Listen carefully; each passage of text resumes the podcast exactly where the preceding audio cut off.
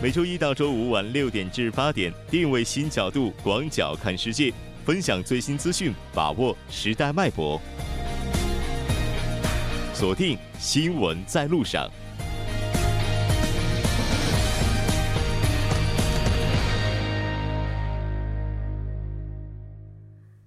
好的，欢迎回来，这里是正在为您直播的 TBS EFM 调频一零点三新闻在路上。稍后第二部节目当中将为您带来《半岛之外》、首尔新生活以及听首尔。那接下来是广告时间，广告过后马上回来。关注半岛之外事态走向，传播全球动态新闻声音。半岛之外，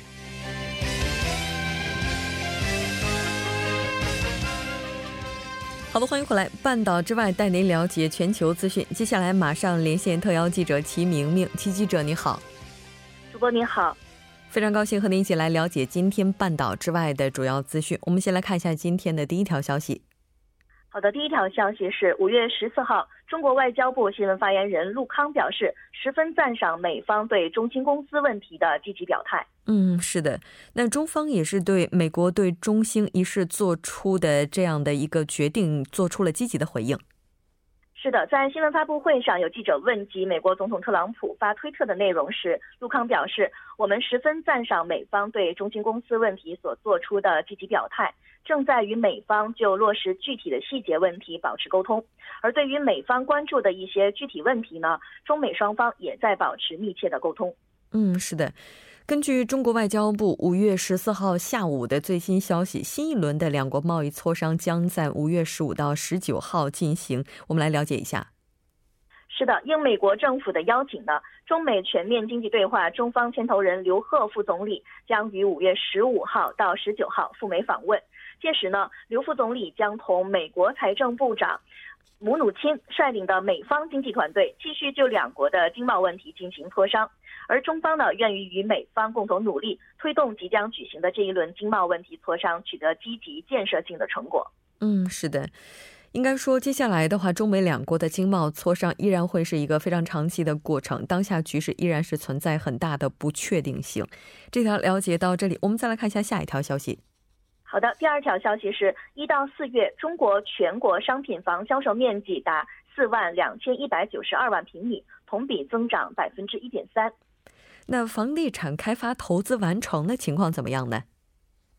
那从完成的情况来看呢，二零一八年的一到四月份，全国房地产开发投资是三万零五千九呃五百九十二亿元，同比名义增长了百分之十点三，而增速呢比一到三月份回落了零点一个百分点。其中呢，住住宅的投资达到了两万一千三百三十一亿元，增长了百分之十二十四点二。增速提高了零点九个百分点，而住宅投资占房地产开发投资的比重呢，达到了百分之六十九点七。嗯，是的，刚才你也提到了，一到四月份的时候，中国的商品房销售面积同比增加了百分之一点三。我们来看一下具体的情况。好的，那一到四月份的这个商品房销售面积是四万两千一百九十二万平方米，同比增长是百分之一点三。这个增增速呢，比一到三月份回落了二点三个百分点。而商品房的销售额呢是三万六千二百二十二亿元，增长了百分之九点零，增速又回落了一点四个百分点。而商品房的待售面积呢是五万六千六百八十七万平方米，比三月末减少了六百四十二万平方米。其中呢，住宅的待售面积减少了六百四十五万平方米，办办公楼的待售面积呢减少了二十四万平方米，而商业营业用的这个房产待售面积却增加了七十五万平方米。嗯，是的。那这条关注到这儿，我们再来看一下下一条消息。我们在昨天也提到了，那昨天这个日子是美国将使馆，也就是迁至了这个耶路撒冷，并且同时昨天也是以色列建国七十周年的日子，后续的影响可以说是非常之大的。来看一下。是的，由于美国迁使馆将反美示威推向了高潮，加沙出现了血腥一日。嗯，是的。而且据说这也是自2014年以来伤亡最为惨重的一次。是的，综合报道呢，数以千计的这个巴勒斯坦人示威者十四号向加沙接壤以国边境推进，与以军爆发了流血冲突。而以军呢向巴勒斯坦人开火，示威造成了超过五十人死亡，以及二呃两千两百人受伤。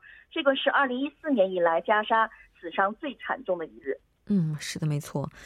那我们也来看一下巴勒斯坦方面是怎样回应的。好的，巴勒斯坦自治政府发言人指控呢，以色列对巴勒斯坦人进行了恐恐怖的屠杀，要求国际社会介入，阻止以军在加沙的暴行。呃，此外呢，土耳其、埃及等国也都强烈的谴责了以军向巴人呃平民开火，警告加沙危危险的局势升级将会带来负面的后果。巴勒斯坦解放组织也呼吁约旦河西岸以及加沙民众今天开始大罢工，悼念在加沙被杀的殉道者。嗯，是的。截至今天，也就是五月十五号，我们了解到，在冲突当中受伤的人员已经高达两千四百多人以上。那我们了解到，白宫呢这次是将加沙地带的冲突伤亡归咎于哈马斯。是的，美国白宫副新闻发言人沙阿十四号表示呢，七十年前，美国总统杜杜鲁门承认了以色列为独立国家。那在这一天呢，美驻以色列大使馆开馆，美国总统特朗普履行了支持美国盟友的这个承诺。那他还表示，白宫也注意到了在加沙地带持续发生的这个暴力冲突。那哈巴呃哈巴斯应该对此负责。他表示呢，哈巴斯故意挑起了该冲突，正如国务卿所所述的，以色列有权自卫。嗯，是的。在巴以冲突当中，此前美国作为中间调停国的角色，应该说一直都是非常重要的。但这次迁使馆之后，可以说他的角色已然褪色了。这条了解到这儿，我们再来看一下下一条消息。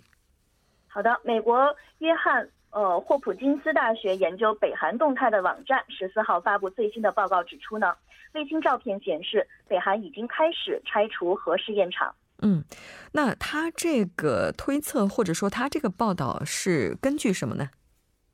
该智库的这个研究员透露呢，是和上一次的分析比较，这个丰溪里的这个核试验场北部、西部和南部的几栋关键建筑已被夷为平平地，那部分的采矿车轨道呢，似乎也已经拆除了。此外呢，一些车子看起来也像是被推倒或者拆卸。另外几个小屋与附属建筑也已经拆除。那该报告表示，其他建筑物和用于合适的隧道入口仍完好无缺。相信是北韩要留待邀请外国媒体前往参观核试验场拆除时的最后拆除的项目。嗯，是的，没错。在南北首脑会谈之后，应该说近日来北韩方面也是积极的去履行板门店宣言当中的一些条款。那我们也知道，明天南北韩的高级别会谈也会在板门店举行，北韩方面应该说也是予以了非常积极的回应。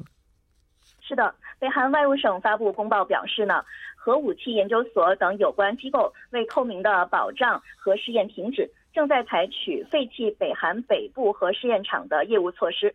那核试验场废弃仪式呢，也预定根据天气条件，在五月二十三到二十五号之间择日进行。北韩还邀请了呃韩中美英俄记者共同见证。北韩表示，将在炸毁核试验场所有的坑道并封闭入口之后，按照顺序拆除所有的观测设备、研究所和戒备区分队建筑。嗯，是的。应该说，目前整个事态一直是朝着我们期待的方向在走。这条了解到这儿，我们再来看一下南北韩在目前的局势不断缓解之后，美国的裁军问题现在进展的如何？好的，那最后一条消息呢是，美国通过了国防授权法修正案，要求维持至少二点二万驻韩美军的规模。嗯，是的，也就是说裁军可能真的是势在必行了。来了解一下。是的，那首先呢是这个随着呃韩半岛局势的持续缓和，那有关美国可能考虑裁军的这个猜测是不断的。那有评论就认为，这次的修正案呢是美国从众议院层面对最近有关裁减驻韩美军争议的舆论进行刹车，也就是再次确认对韩半岛的防卫承诺。特别是如果有关各方在呃北美首脑会谈前后的外交协商过程中，是否呃就是否裁减和保留驻韩美军提出讨论的时候，那该修正案就可以视为能够限制特朗普政府做出呃独断决定的立法依据，因此也备受关注。嗯，是的。美国的《纽约时报》此此前曾经报道称，那随着这个南北韩首脑之间达成了这个和平协定正式推进，那也意味着半岛可能不需要这么多的驻军。但是这个报道后来又被美国的这个韩方军官呢表示否认了。当然，具体的情况是怎样的，可能一直到最终的决定出来之前，我们都没有办法对他进行具体的猜测。好的，非常感谢今天齐记者带来的这期连线，我们下期再见。好的，下期见。稍后来关注一下这一时段的路况、交通以及天气信息。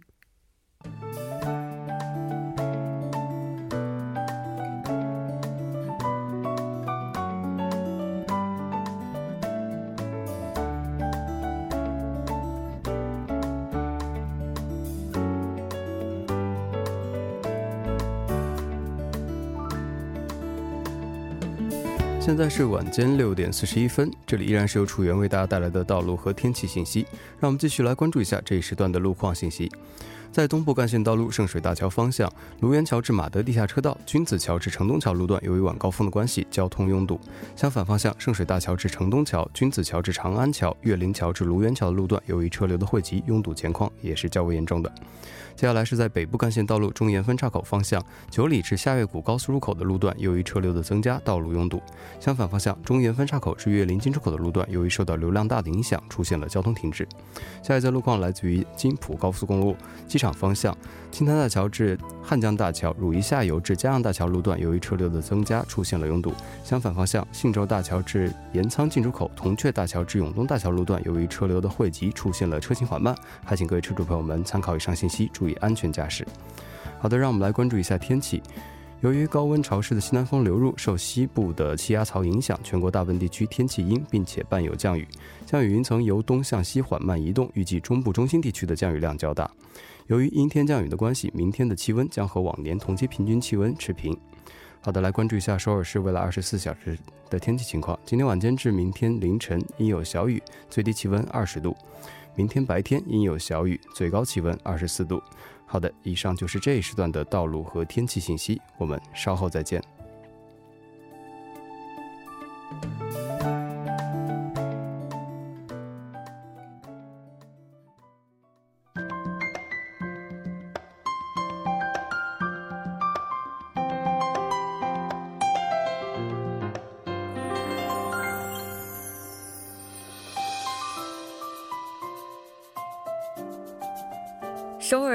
活为您介绍首尔市面向在韩外国人推出的优惠政策、开办的教育讲座、举行的庆典。接下来马上进入我们今天的首尔新生活。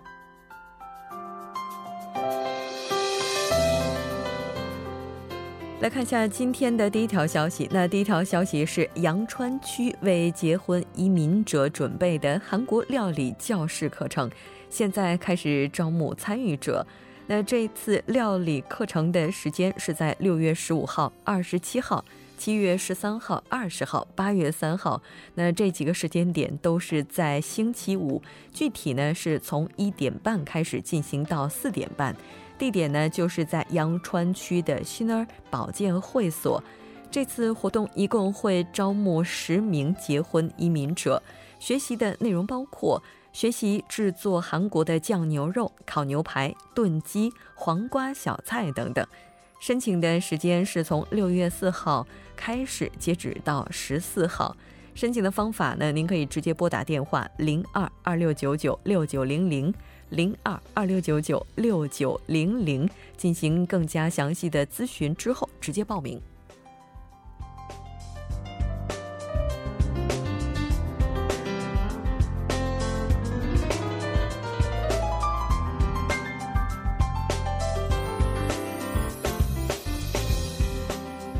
再来看一下今天的第二条消息。那这条消息是东大门区健康家庭多文化支援中心组织的双语项目之父母教育活动。那这次活动的时间是在五月三十一号星期四，从下午一点半开始进行到三点半。地点呢是在多爱幸福中心，也就是他擦朗。那具体呢是在幸福中心的七楼文化讲义室。这次活动主要面向的群体是准父母以及家里有七岁以下小朋友的结婚移民者及其配偶。那除此之外呢？这个公公婆婆等等也是可以报名参与进来的。那当然，这次活动会有一定的人员限制，是在十人左右。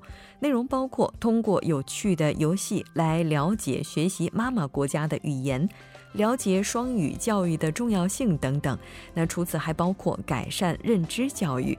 详细的信息您可以拨打电话零七零七四二二六六三六。零七零七四二二六六三六进行咨询，当然也可以直接拨打这部电话进行申请。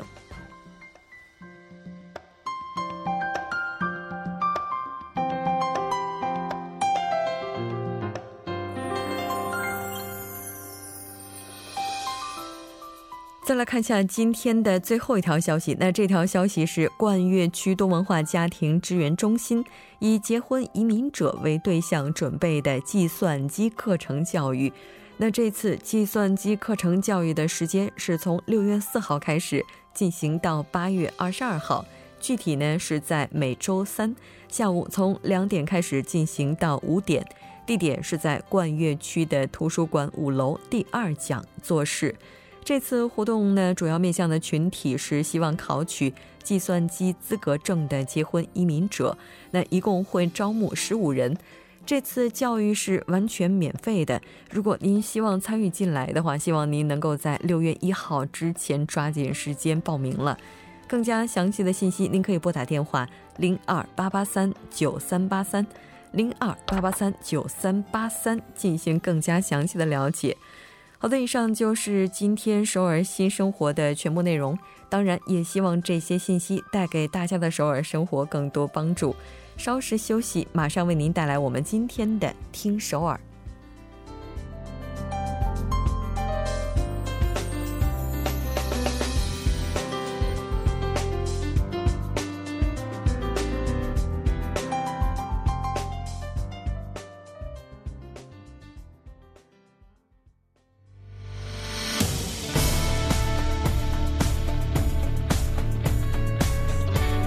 您现在收听的是《新闻在路上》。好了，欢迎回来。那现在时刻是六点四十八分，这里是正在为您直播的 TBS EFM 调频一零一点三《新闻在路上》。接下来马上为您带来今天的《听首尔》。首先有请栏目嘉宾金勇，金勇你好。好，大家好，主持人好。非常高兴和您一起来了解今天首尔市的一些具体的一些信息哈。我们先来看一下第一条消息。好，我们第一条消息呢是跟这个个人负债有关的哈。嗯。因为很多人都是因为这个过度的一些债务或者是连带的这个担保而陷入了非常的生活困境当中哈。所以呢，首尔市的这个金融福利咨询中心呢，呃，打算就是给这些人提供一些经济上的一些支援。嗯。那好像这也不是第一次给予他们相关的这些援助了吧？嗯，对，是这样的。它是在二零一三年的七月份的时候正式运营。当时呢，运营的时候呢，通过这个破产免责或者是个人回升，就是有个叫做 k a i n h a s i n g 的一个两个方式哈，支援了两点四万名的市民他们的这个家庭负债。当时这期间以来哈，一共呢。帮助的金额是一兆七十亿韩币哈，然后呢，首尔市的这个这个这个资中心呢是这样，它是首尔市福利财团所属的一个首尔金融福祉中心啊咨询中心，它是呢主要是针对这个过度负债难以偿还债务的这些市民为对象啊，然后在过去五年内，就是说刚才说的啊，一共是支援了将近一兆韩币啊一兆多的韩币的一些支援。嗯，是的。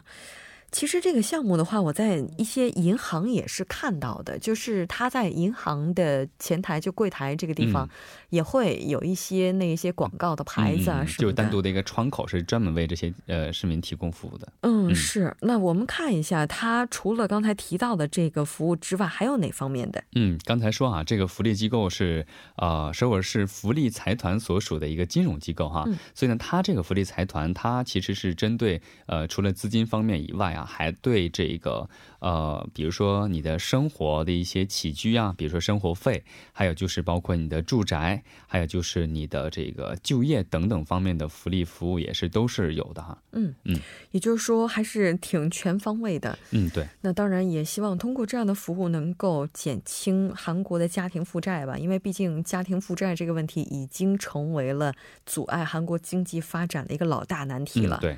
这条了解到这儿，我们再来看一下下一条消息。好，第二条消息呢是正在为这个住房担心的这个新婚夫妇们啊，可能这条消息是非常非常重要的，大家可以仔细听哈。嗯，就是什么呢？因为在首尔市呢，计划呢为这些新婚夫妇提供最多两亿韩币的贷款政策，主要是用在这个解决你的住房困难问题上。嗯，是我们来看一下这个政策，它具体的内容包括什么？嗯，首尔市呢在昨天的时候表示呢，将从今天开始啊受理这个呃新婚夫妇租赁保证金的支援申请。嗯，它这个主要针对的需要满足的条件是这样的，它是你结婚的，为什么叫新婚夫妇呢？它肯定不可能超过很长时间哈。但是这个年限其实我看了一下，非常的长哈。其实结婚五年以内。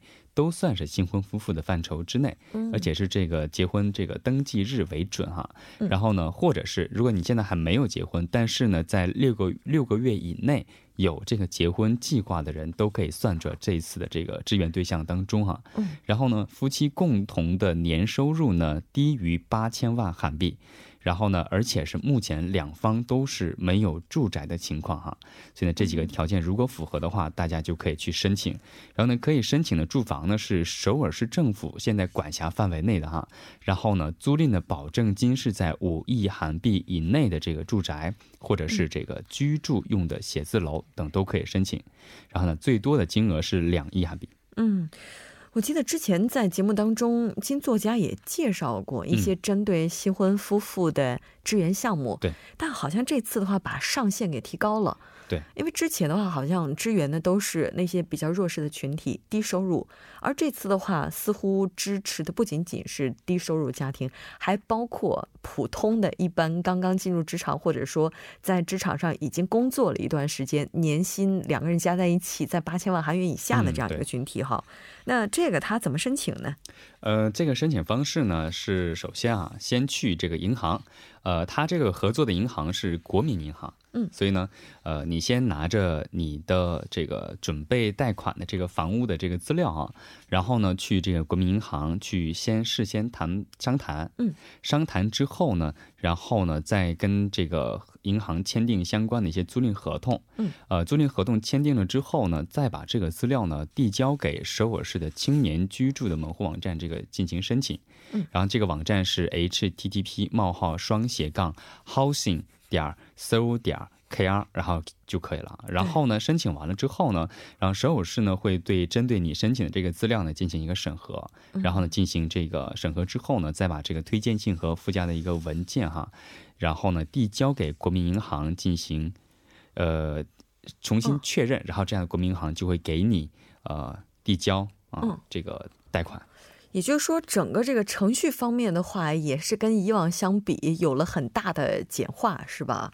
那我记得之前就看过有一个报道，就提到了说，根据调查呢，对于新婚夫妇来讲，最大的负担其实就是来源于房子。嗯，对。那我记得之前看过，就有一个数据啊，就是说他们基本上。半数以上的这未结婚所需要筹备的费用，都是要花在房子上的。嗯，对。当然不知道是不是通过政府的这样一个措施，能够鼓励更多的年轻人走入婚姻的殿堂。嗯，对，解决一下韩国的这个低结婚率、低出生率的这个问题哈。是的，那这条了解到这儿，我们再来看一下今天的第三条消息。好，第三条消息呢是首尔市呢将计划推进这个太阳能发电的这个产业啊，然后表示呢将在住房啊。啊，住宅或者是一些建筑物的屋顶，如果设置这个太阳能迷你发电站的话呢，支援金呢将达到八百亿韩币。嗯。哇，这次应该说力度还是比较大的，嗯因为考虑到最近这段时间，确实是环境污染问题日趋严重，需要对新能源方面给予更多的一个推动了。嗯那我们来看一下具体的情况吧。嗯，首先呢，通过这个措施呢，然后在住宅或者是建筑等共一一千八百五十处呢安装这个太阳能发电站，然后呢规模呢将普及到这个十三兆瓦。然后呢每户呢，我们看一下每户，如果我是一个个人住宅，如果我在我的个人住宅上安装了这个小太阳能发电站的话，这个能得到多少补助哈？呃，如果是住宅型的或者是建筑物型的这个太阳能发电站的话呢，补助金是每千瓦六十万韩币。嗯，然后呢，如果是在一些宗教团体等这些建筑物的闲置场所设置了安装的这个设备的话呢，可以得到七十万韩币的支援，就是每千瓦是七十万。然后呢我们看一下，就是如果安装的话，一家就是我们这个人一家的话，能省多少电哈？摄影师解释这样说的：每小时、每个月使用四百千瓦的一个家庭，如果安装了一个三千瓦的太阳能电池的话呢，每个月可以节省五万两千多韩币的一些电费。所以呢，呃，而且呢，手首师还有个就是顾虑到一点，就是如果呃这个优惠很多，然后这样的话，安装的人肯定会越来越多。但是有一个问题就是，安装这些的企业给你们安装的这些企业，可能在安装费用上就会有一些呃手脚。就比如说，本来是应该是五十万就可以，但是呢，他看到这个利益之后，给你一百万，要你一百万，所以呢，手首师将会杜绝这样的现象。也就是说，我们还需要去切断它这个灰色的链条，对真正的让新能源去服务大众。对，好的，非常感谢金勇带来咱们今天的这一期节目，我们下期再见。好，再见。那到这里，第二部节目就是这些了，整点过后马上回来。